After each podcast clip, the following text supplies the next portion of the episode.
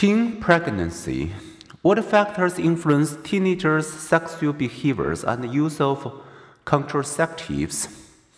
Sexual aptitudes and behaviors vary dramatically across cultures. Sex between unmarried adults is morally unacceptable. Agree ninety-seven percent of Indonesians, fifty-eight percent of Chinese, thirty percent of Americans, and six percent of Germans. We are all one species, but in some ways, how differently we think compared with European teens.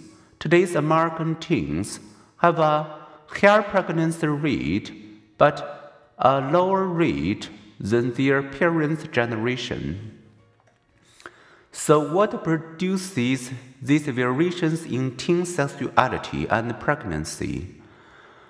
Twin studies show that gene influenced teen sexual behavior by influencing pubertal development and hormone levels, and also by influencing teen exposure to environments that stimulate sexual activity. Other influences include minimal communication about birth control.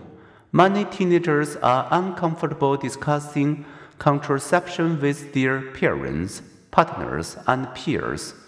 Teens who talk freely with parents and who are in an exclusive relationship with a partner with whom they communicate openly are more likely to use contraceptives. Guilt related to sexual activity. In another survey, seventy-two percent of sexually active twelve to seventeen-year-old American girls said they regretted having had sex. Sexual inhibitions or ambivalence can restrain sexual activity, but also reduce planning for birth control.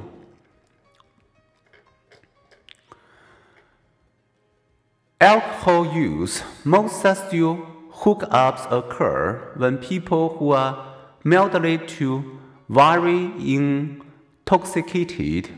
Those who use alcohol prior to sex are less likely to use condoms. By depressing the brain centers that control judgment, inhibition, and self-awareness, alcohol disarms normal restraints, a phenomenon well known to sexually coercive males.